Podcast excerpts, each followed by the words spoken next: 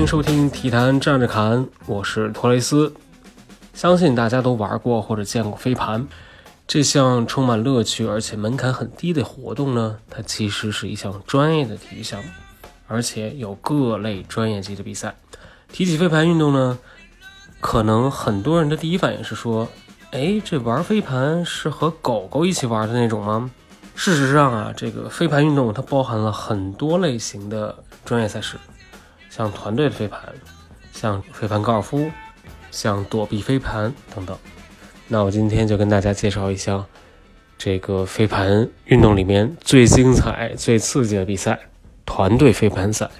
或者叫终极飞盘。它的英文名是 Ultimate，就是终极的意思。这是一项融合了这个橄榄球、篮球、足球等运动特色的。七人制的团队竞赛项目，整个比赛呢是在一个长一百米、宽三十七米的一个场地进行。赛场两边会各有一块十八乘三十七米的得分区域，两队的七名选手会分别站在两侧的得分线后。所以你从第一个感觉，它是非常像橄榄球比赛。比赛中呢，进攻方是通过各种的跑动、传递飞盘，让队友进入到得分区接盘得分。就特别类似橄榄球里面的达阵，防守方呢就是要一对一的跟着跑，想办法来阻止进攻队员接住飞盘。同时呢，传递飞盘时候呢，飞盘不能落地，如果落地的话就要更换进攻和防守。这项比赛呢，它有很多的特别之处，像是说你接到飞盘的那一刻你就不能动了，你必须要通过与你的队友的配合来完成下一个传递动作。还有呢。扔飞盘的这个选手呢，他只能手持飞盘十秒。如果持盘时间超过了十秒，按规则叫攻防互换。这是一项没有身体接触，他通过各种的自我判罚来开展的一项绅士运动，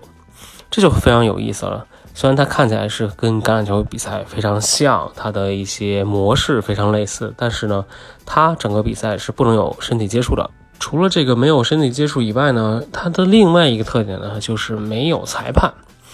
这个两方呢，如果出现分歧，要双方队员来互相沟通来解决。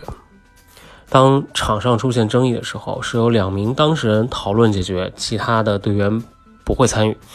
就等他们做出最终的决定之后再进行比赛。所以说，双方是需要。非常开放的来聆听对方的意见，进行友好的协商来解决分歧，这也是飞盘运动独特之处，也是非常有魅力的一点，所以它也被称作绅士间的运动。另外呢，是在这个飞盘联盟的官网中有一段，飞盘这项比赛它非常强调游戏精神，这种游戏精神呢，它是体现在公平竞争的责任上面，每个玩家都应该具备这样的。对公平竞争的履行，球员要全权来负责遵守和执行规则，即使是在世界的锦标赛中也是如此。他鼓励竞争，鼓励竞技，但绝不能以牺牲球员之间的尊重，不能影响违背规则以及比赛的基本乐趣为代价。所以整体来说呢，这个飞盘运动它是十分契合我们现代社会的这种契约的精神，它追求身体的爆发力。但不是提倡身体对抗，他需要在场的每一名队员对规则有非常好和深的理解，他始于相互信任，他讲究真实和公平，所以他的这些特点特性，其实非常适合现在快节奏的一个生活，非常适合高强度工作压力下的一个精神的放松。像谷歌的联合创始人谢尔盖布林，他就说，他最想做的就是在他谷歌位于纽约的办公大厦的楼顶建造一个飞盘运动的比赛场地。对于专业级的比赛来讲呢，其实飞盘运动已经开展了很长的一段时间，它也进入到了很多的国际的赛事当中。飞盘这项运动呢，在二零一九年已经被我们国家体育总局列为了正式的运动项目。并且成立了国家队，中国的飞盘队也征战过像亚锦赛等不少这种国际的赛事。目前呢，飞盘也是世界大学生运动会和世界运动会的正式比赛项目。而专业比赛的这个飞盘呢，基本上是以塑料为材料，它一般分为三种尺寸：小型、中型和大型。小型的飞盘呢，重量大约是在六十克到一百克；中型飞盘是一百一十克到一百四十五克；大型飞盘的重量呢，是在一百五十克到两百克之间。像今天重点介绍的终极飞盘这项团体赛事呢，它的使用的飞盘就是这种大型的飞盘，基本上会在一百七十五克左右。现在正式的这种比赛呢，一般会分为男子组、女子组和混合组，其中混合组场上必须要有至少三名女队员在场。发展至今呢，也衍生出了各种名人赛、大师赛，还有青少年的赛事，还有各州的。这种洲际的比赛，这里呢就不得不来跟大家讲讲飞盘比赛，特别是这个中级飞盘这样团体赛事它的一个发展历程。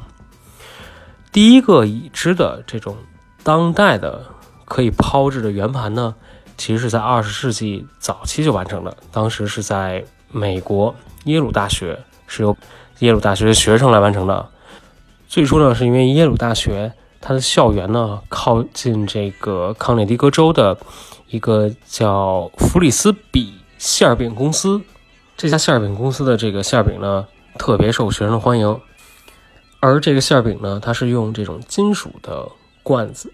金属的一个盘来出售的。所以当时呢，就是有人就是吃完了就拿这个盘子就扔来扔去。当时呢，只能是在很短的距离内来扔。后来呢，就被有心人发掘到了这样一个非常有潜力的一个机会。在一九四八年，美国人弗瑞德·莫瑞森他发明了第一枚飞盘，这是一种真正意义上跟现在飞盘非常类似的一种塑料飞盘。这种飞盘呢，它是比任何的这种金属制成的或者说木头制成的飞盘更耐用，更适合这种远距离的飞行。到了一九六七年，在纽泽西州的一个高中生，他叫杰尔·希洛沃，他呢就发明了这种飞盘的争夺赛，当时就定名为 Ultimate。在一九六八年呢，他呢就向这个新泽西州的枫林市的哥伦比亚高中学生会介绍了他对这种终极飞盘的一个想法。到第二年呢，真正意义上的这种比赛就在两组学生之间进行。在一九六九年。这所学校他组建了第一支球队，他们就在停车场来玩这项比赛。当时的这个球门线呢，是由这个电线杆或者说球员的这个外衣来做标记的。条件呢还是非常的简陋，规则什么的也没有特别健全。但大家就在这种特别欢快的这种氛围中，就把这项比赛做了逐渐的推广，吸引了更多的身边的这种学生的朋友来参与。到了一九七五年，真正意义上举行了第一届有组织的锦标赛，也就是当时美国的一个叫大学的锦标赛。当时总共有八支球队参加，是在耶鲁大学来举办的。当时呢是罗格斯大学，最终是以二十八比二十四战胜了伦斯勒理工学院，获得了第一届的锦标赛的冠军。而正是因为这届比赛，在耶鲁举办，它的知名度就逐渐的扩大了，并且正式更名为全国的终极飞盘锦标赛。到了一九的八四年，各国的飞盘选手就决定成立一个新的世界性的飞盘联盟，叫 WFDF。那发展至今呢，目前已经有一百个成员国了，中国也是成员国之一。那现在呢，世界飞盘联盟的总裁。Roach 他本身就是一名非常酷爱飞盘运动的选手，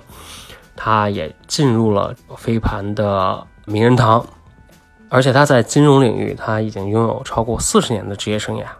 现在是一家这个投资银行的董事总经理，是专门研究这种全球新兴市场的公司和主权债务的，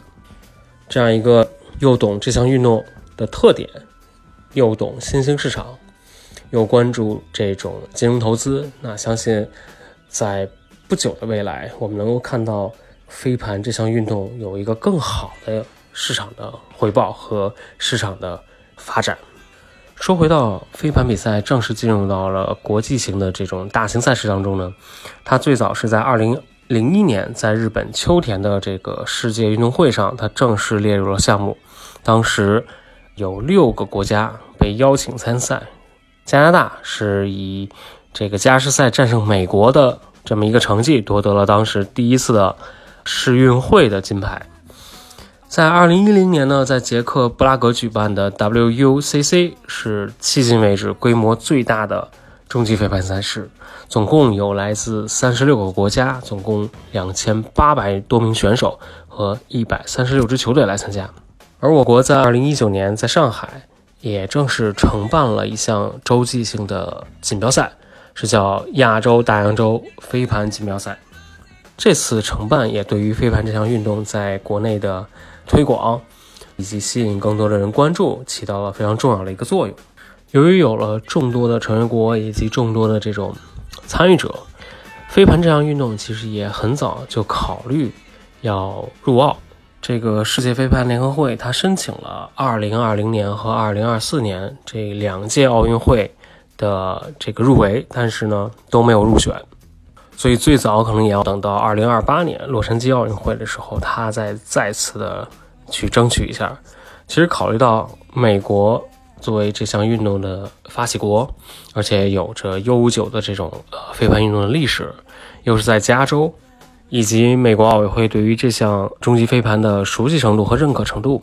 那么相信终极飞盘这项运动是非常有可能在2028年进入到洛杉矶奥运会的。而且现在的世界排名前五名分别是美国、加拿大。英国、德国和日本，美国排在第一，那他有可能也希望借此机会把这项自己非常擅长的运动争取进入到奥运会。那中国呢，起步比较晚，现在的世界排名是在三十位左右。飞盘运动的另外一项优势呢，就是说它非常能够吸引青少年的参加，而且非常能够吸引女性选手的参加。对于国际奥委会它的一个新项目的入围标准来看，这两点其实是非常重要的一个维度。那这两点又是飞盘这项运动的核心的价值。所以大胆预测，二零二八年我们就能见到飞盘运动，特别是中级飞盘进入到正式的奥运会比赛项目当中。那去年一整年呢，由于疫情的影响，国际性的飞盘赛事基本上都停滞了。那近期可以关注的是2022年在美国阿拉巴马州伯明翰举行的世界运动会，以及2022年在日本关西举行的世界大师运动会。相信这两次比赛会能够激发更多人的关注，